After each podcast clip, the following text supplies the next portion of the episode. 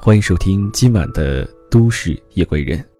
本档节目由喜马拉雅和十里铺广播电台联合制作播出。我是来自十里铺的电台主播叶峰。那在今天，我想和你分享的是来自袁小球的一篇文字：生活可以廉价，但梦想不可以。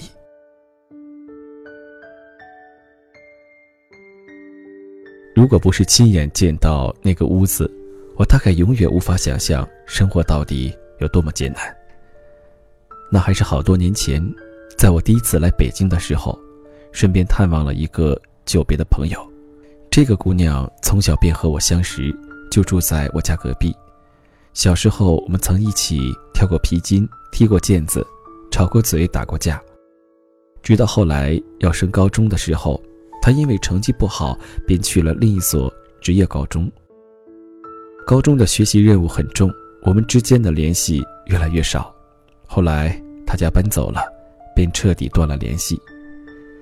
我还是从父母的口中得知，高中毕业后，他便去了北京读了一个民办的高职，不知是学会计还是外语。我在上大学的时候，他不知道从何处打听到了我的电话。当电话中传来他那熟悉又陌生的声音的时候，我有些心酸，亦有些想念，丝丝的尴尬在彼此之间萦绕，但这并不影响我怀念曾经和他两小无猜的时光。我们约定好，如果我哪天去北京玩，一定要去看看他。那时他已经有两年没回过家了。那个暑假，我带着简单的行囊，坐上了去往北京的火车。至今记得整整十五个小时的硬座，早已让我分不清哪条才是自己的腿。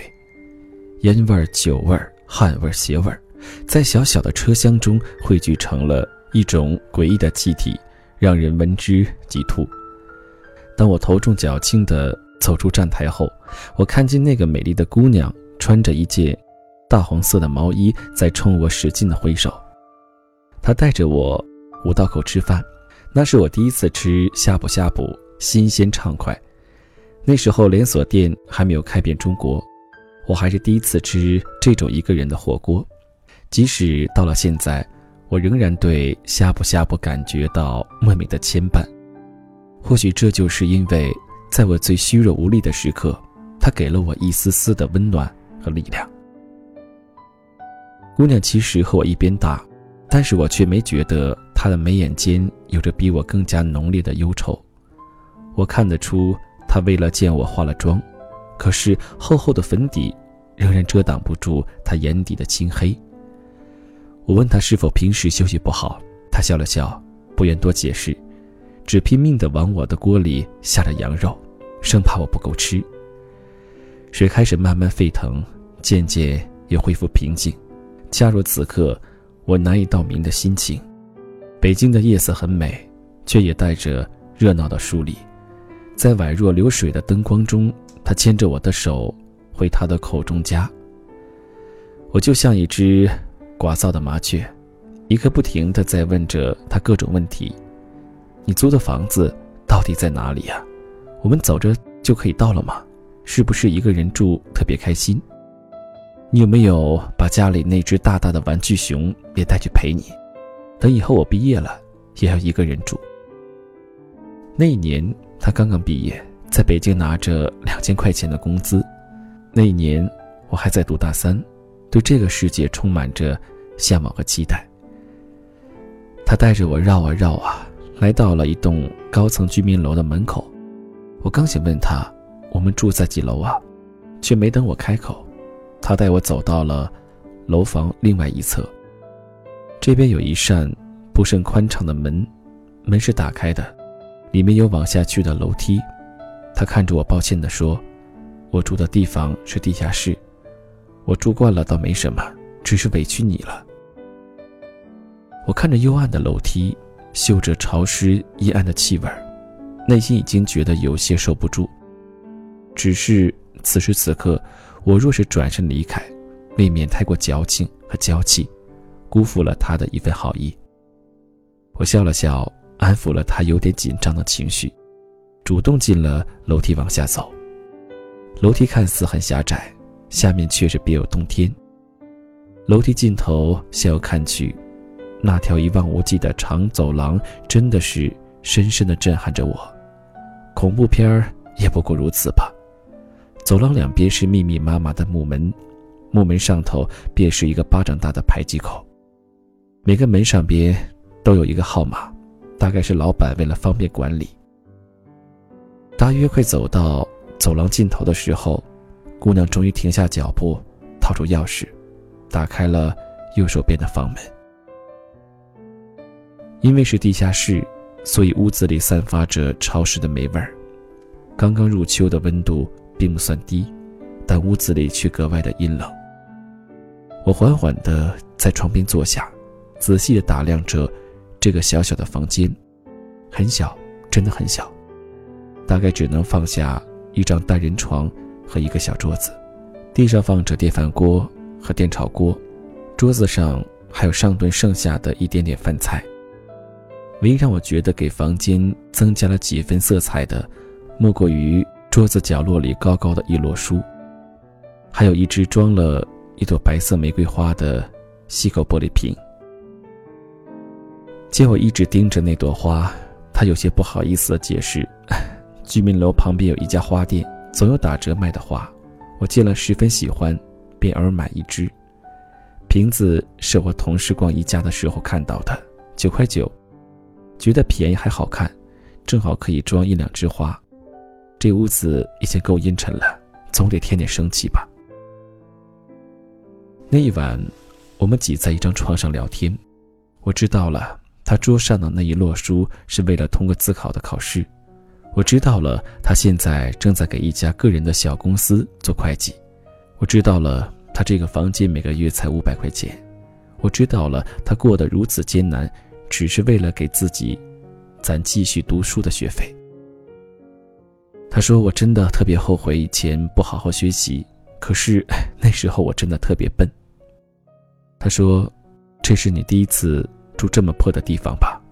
没办法，北京的房价实在太高了。”他说：“我听说。”好多明星以前都住过地下室，想想就不觉得委屈了。他说：“你看这床单、这门帘、这桌布，都是我精心挑选的。”他说：“我的生活已经足够廉价，但我不能让自己变得廉价。”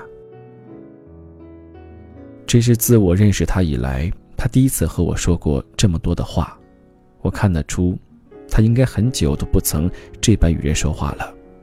见我没有回他的话，大概以为我睡着了，便替我掖了掖被子。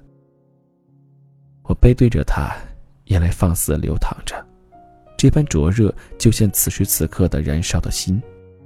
我狠狠地拽着被角，忍住抽噎，生怕让他看到我此刻的失态。我知道他不需要我的同情和怜悯。那一夜，我睡得并不好。房间与房间之间的墙是假的，没有丝毫隔音的效果。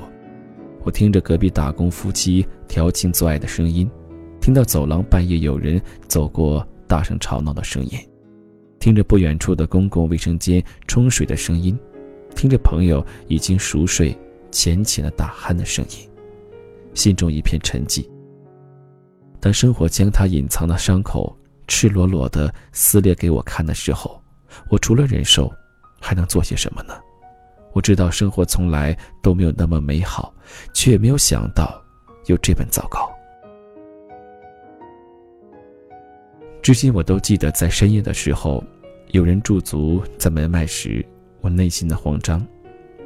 只要足够高，即使是从排气口也可以看到屋子里。还有什么比这更没有安全感？我带着少年气的倔强。在那个屋子里继续住了两晚，直到我要离开。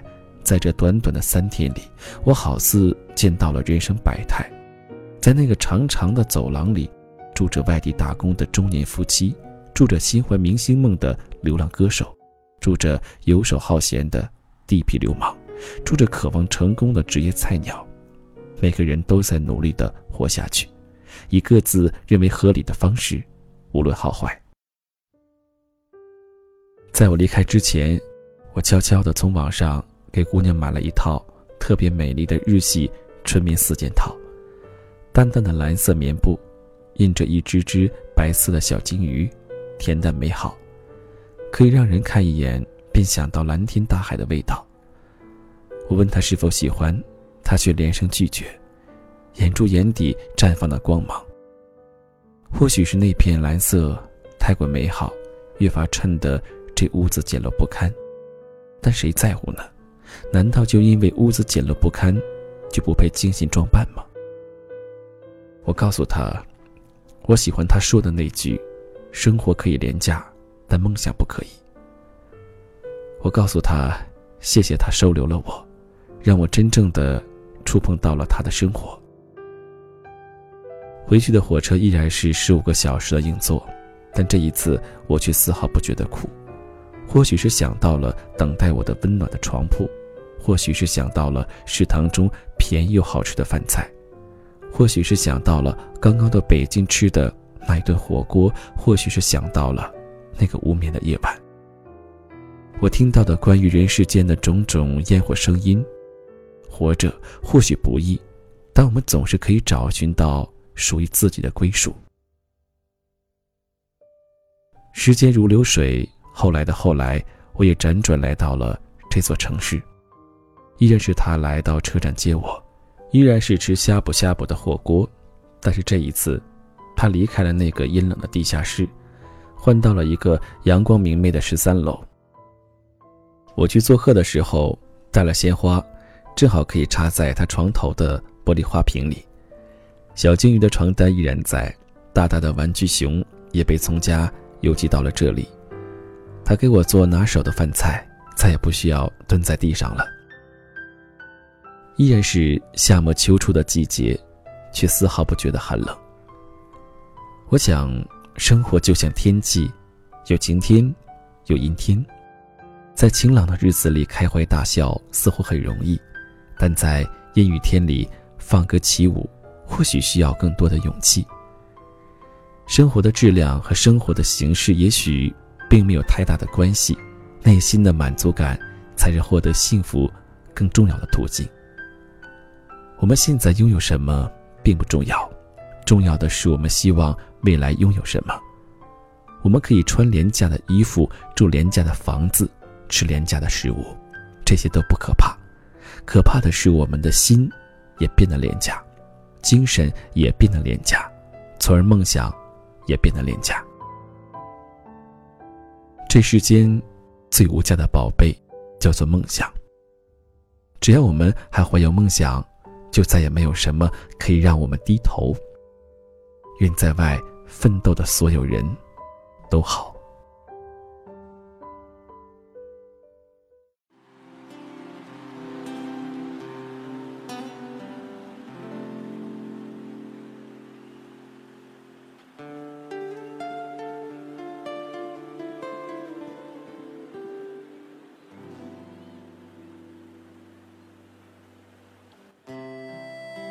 刚刚大家听到的这篇文字呢，是来自于袁小球最新的一本书中，《疲惫生活中的英雄梦想》。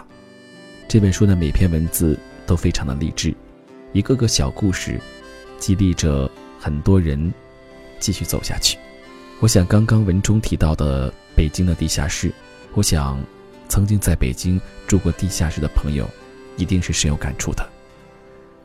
如果你有什么想说的话，可以在评论下方给叶枫留言，也欢迎你加入我的个人微信“叶枫时尚”的拼音小写“叶枫时尚”的拼音小写。那由于这个微信里面有一些商业信息，大家可以选择不观看。你可以把你生活中遇到的一些难题、问题向我倾诉，同时也欢迎你加入十里铺电台的听友 QQ 群幺六零零五零三二三。也可以在微信公众号关注十里铺广播电台。那本期节目就是这样，感谢你的收听，让我们下期再见。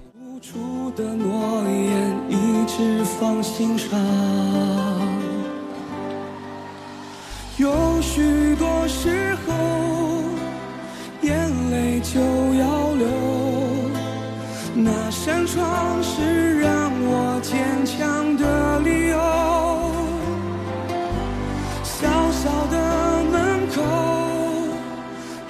有他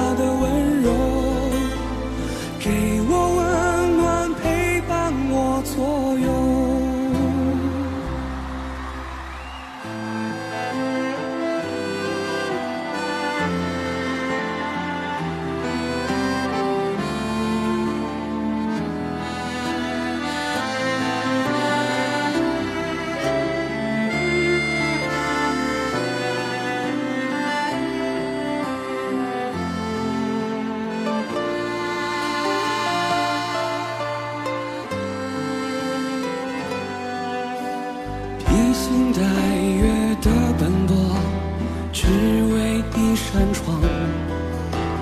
当你迷失在路上，能够看见那灯光，不知不觉把他乡当做了故乡。